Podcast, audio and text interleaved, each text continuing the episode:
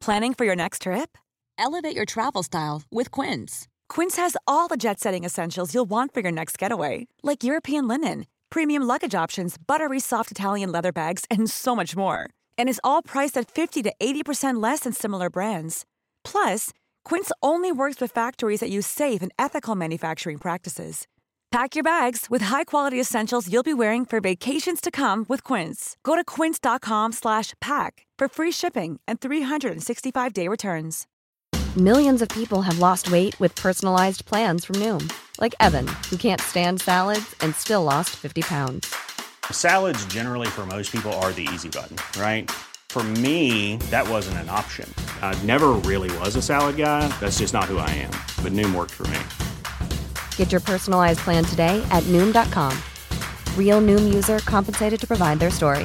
In four weeks, the typical Noom user can expect to lose one to two pounds per week. Individual results may vary. Hey, it's Ryan Reynolds, and I'm here with Keith, co star of my upcoming film, If, only in theaters, May 17th. Do you want to tell people the big news? All right, I'll do it. Sign up now and you'll get unlimited for $15 a month in six months of Paramount Plus Essential Plan on us. Mintmobile.com slash switch. Upfront payment of $45 equivalent to $15 per month. Unlimited over 40 gigabytes per month. Face lower speeds. Videos at 480p. Active Mint customers by 531.24 get six months of Paramount Plus Essential Plan. Auto renews after six months. Offer ends May 31st, 2024. Separate Paramount Plus registration required. Terms and conditions apply if rated PG.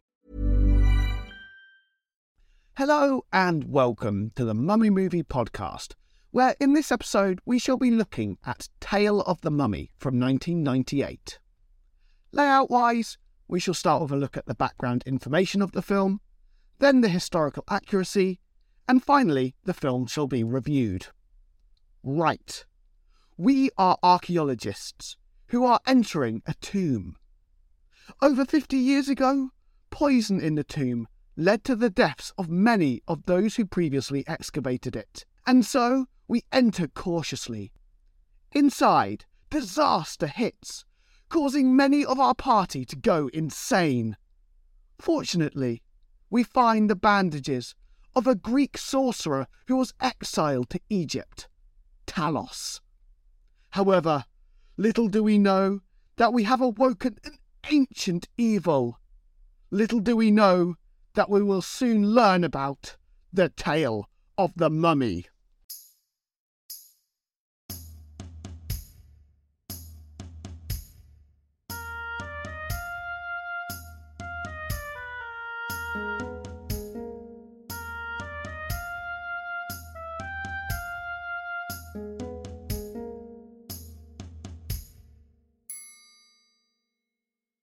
This film cost $10 million to make, which comes to just over $18 million after inflation. This means that after inflation, it is the second most expensive mummy movie made up until this point, just after The Awakening from 1980. The film was directed by Russell Mulcahy, who also directed films such as Highlander 1 and 2 and Resident Evil Extinction. Since this film, he has directed several other Egyptian based films, which shall be reviewed in this podcast at later dates. These include Curse of King Tut's Tomb and The Scorpion King 2. There were actually two versions of this film. The original was an hour and 55 minutes long. However, this was shortened due to audience complaints about poor pacing and out of place humour. For this review, Unfortunately, I was only able to get my hands on the 88 minute version. Finally, the film boasts some star power. Christopher Lee plays Sir Richard Turkle. Jason Scott Lee, who is known for playing Bruce Lee in Dragon, the Bruce Lee story, plays Detective Riley. Louise Lombard, known for appearing in House of Eliott and CSI, plays Samantha Turkle. And finally, Sean Pertwee who appeared in the film Dog Soldiers and the TV series Elementary, plays Bradley Cortese. Now we shall move on to the accuracy of the film.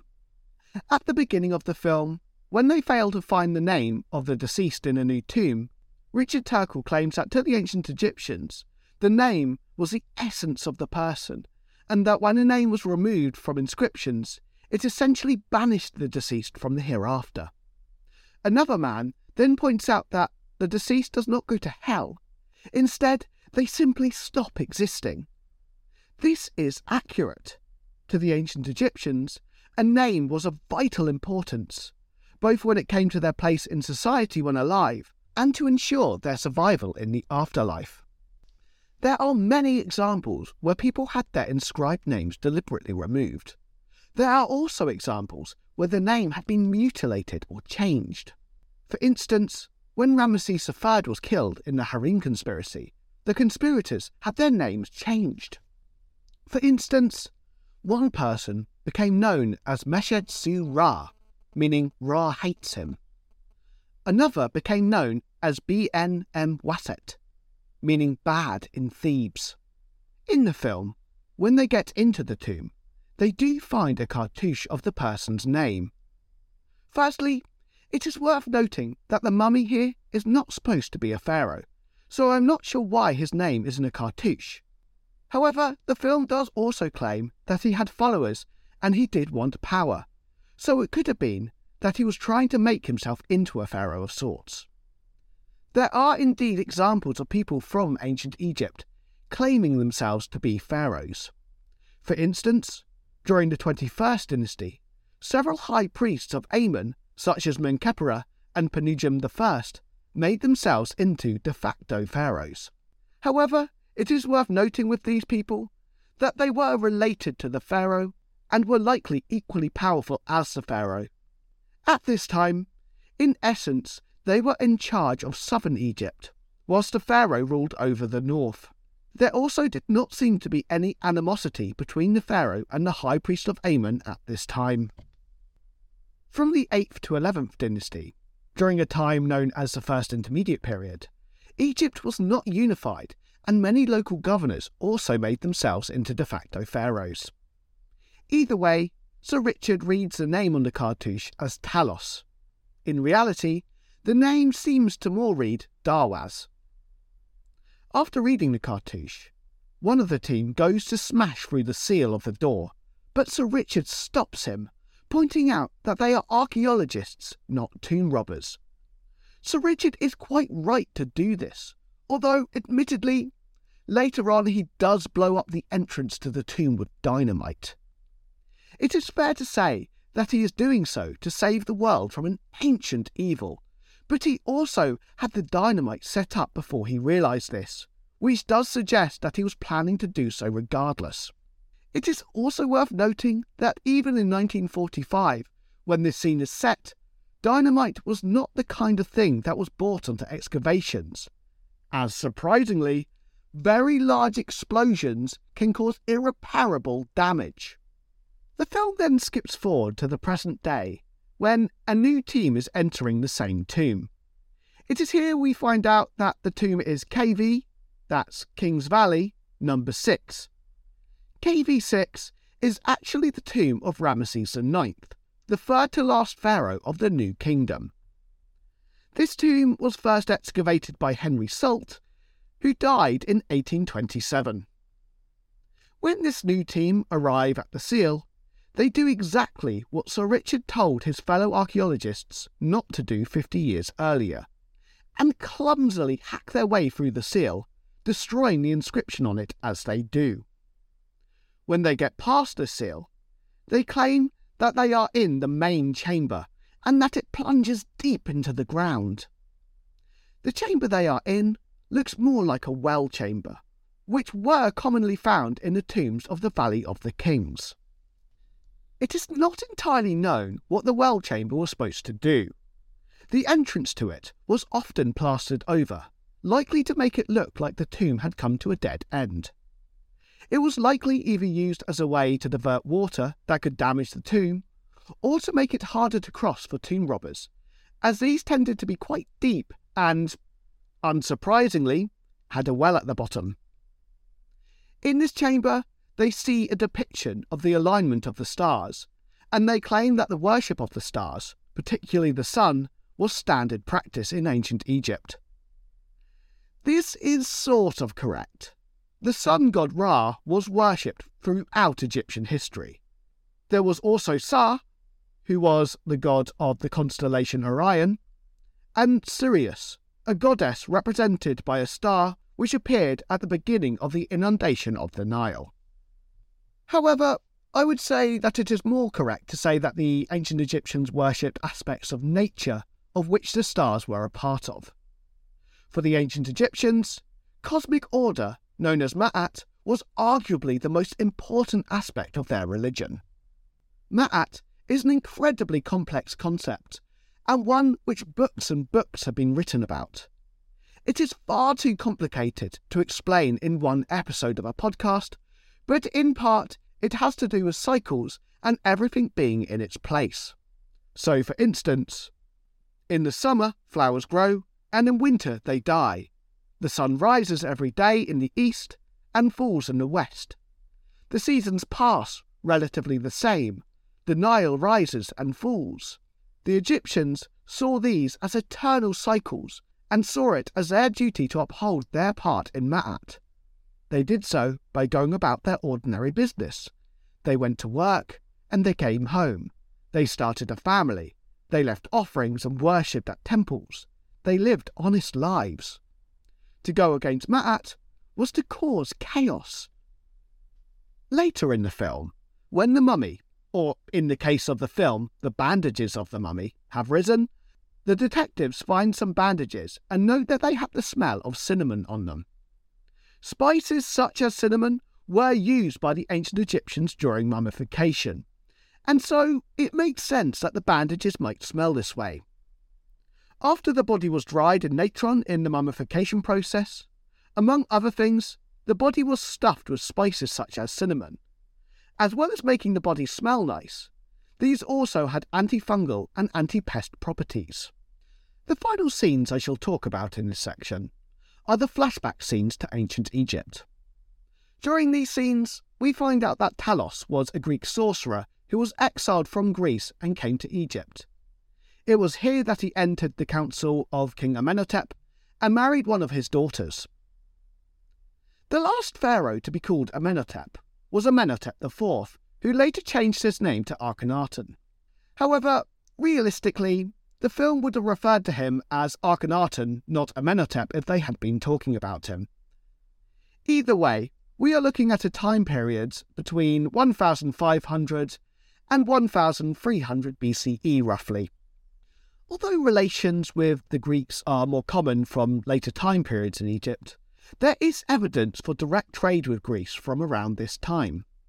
For instance, Thutmose III, who lived in the 15th century, so 1400 to 1300 BCE, mentions trade with Greece. Therefore, it would not be out of the question that a Greek person came to live in Egypt, although he would likely have had to adopt an Egyptian name and follow their customs. Finally, later in the film, Brad claims that Talos' soul waits in purgatory. For ancient Egyptian religion, this does not really make sense. Normally, if the deceased failed to gain entry into the field of reeds, which can sort of be likened to heaven, they just cease to exist. However, from a funeral text known as the Amduat, which first appeared in the tomb of Thutmose III, there is evidence for the wicked or the damned. These are people who are doomed to die a second death in the afterlife. They are often depicted as being burned in furnaces and tortured. Overall, although this film does not do a particularly good job when it comes to historical accuracy, I would argue that it does put a little bit more effort into it than most of these types of films.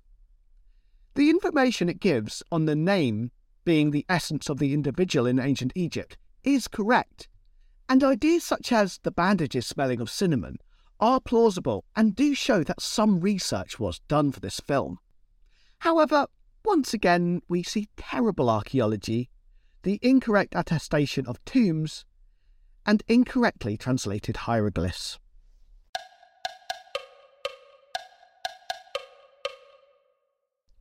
In this final section, I shall review the film. I shall start with the aspects I liked. First thing first, although Christopher Lee was only in the film for a short time, his casting and acting were both fantastic. I will admit that I am biased when it comes to Christopher Lee, but I personally believe that he elevates any film that he is in.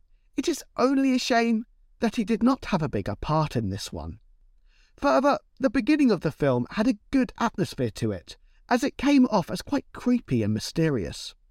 I also got the feeling that aspects of this film inspired later films. For instance, Talos had to go around and reclaim parts of his body, such as his mouth and his eyes, and this had striking resemblances to the Mummy film that came out just a year later, with Rachel Weisz and Brendan Fraser. I am uncertain whether I am correct here, but to me, the similarities do seem to be more than incidental. Although the film is a bit of a mess after the opening scene, there are moments where it is genuinely good, and it did seem to get better as it went along. This is a little refreshing, to be honest, as most mummy movies tend to start off well and get gradually worse as they go along. The Tale of the Mummy seems to have more or less done the opposite to this. Further, although I feel that the characters did need more time to develop, I suppose it is worth noting that I watched the shorter version of this movie. Further, the characters such as Bradley Cortese did have a lot of potential to be interesting characters, even if in the version I watched, their potential was not entirely reached. Finally, although I don't want to give too many spoilers, I will say that the ending did genuinely surprise me, and in a good way. Now I shall move on to the parts that I liked for the wrong reason, e.g., the bits that I found unintentionally funny.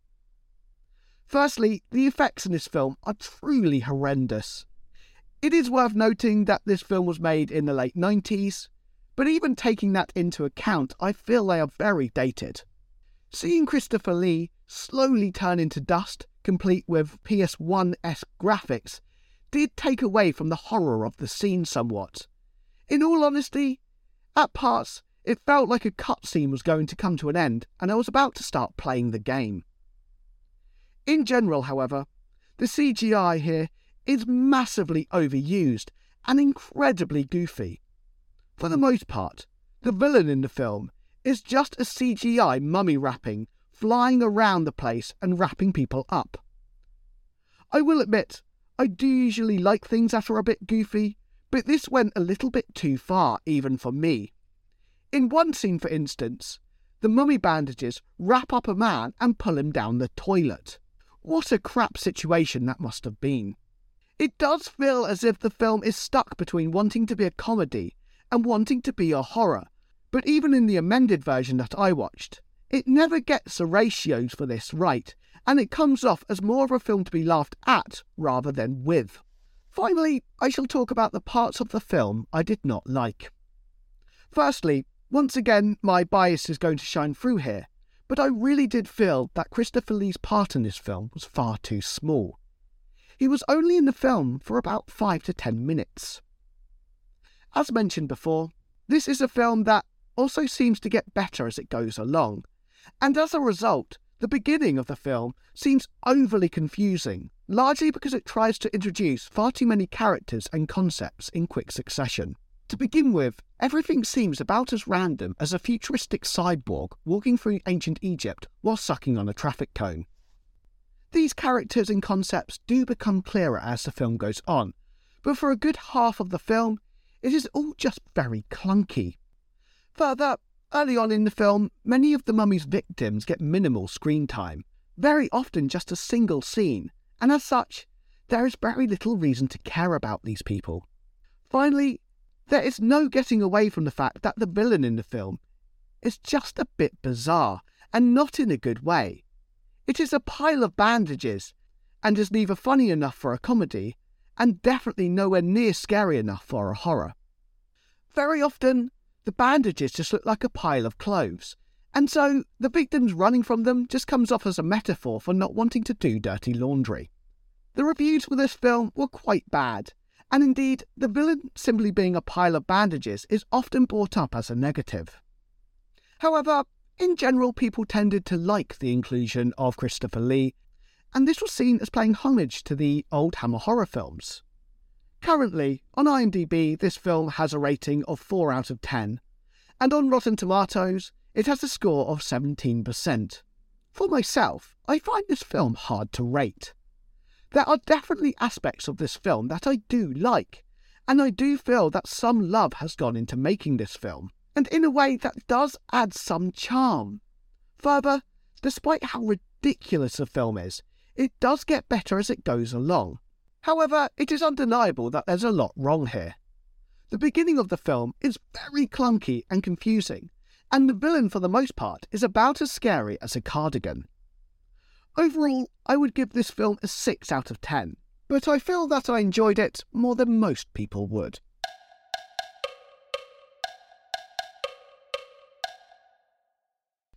Thank you very much for listening, and if you're enjoying this podcast, why not consider subscribing? On Thursday, we shall have an episode on Curse of the Mummy from 1970, and then on Monday, we will arrive at what many consider to be the best mummy movie of all of them The Mummy from 1999, starring Rachel Weisz and Brendan Fraser. See you then!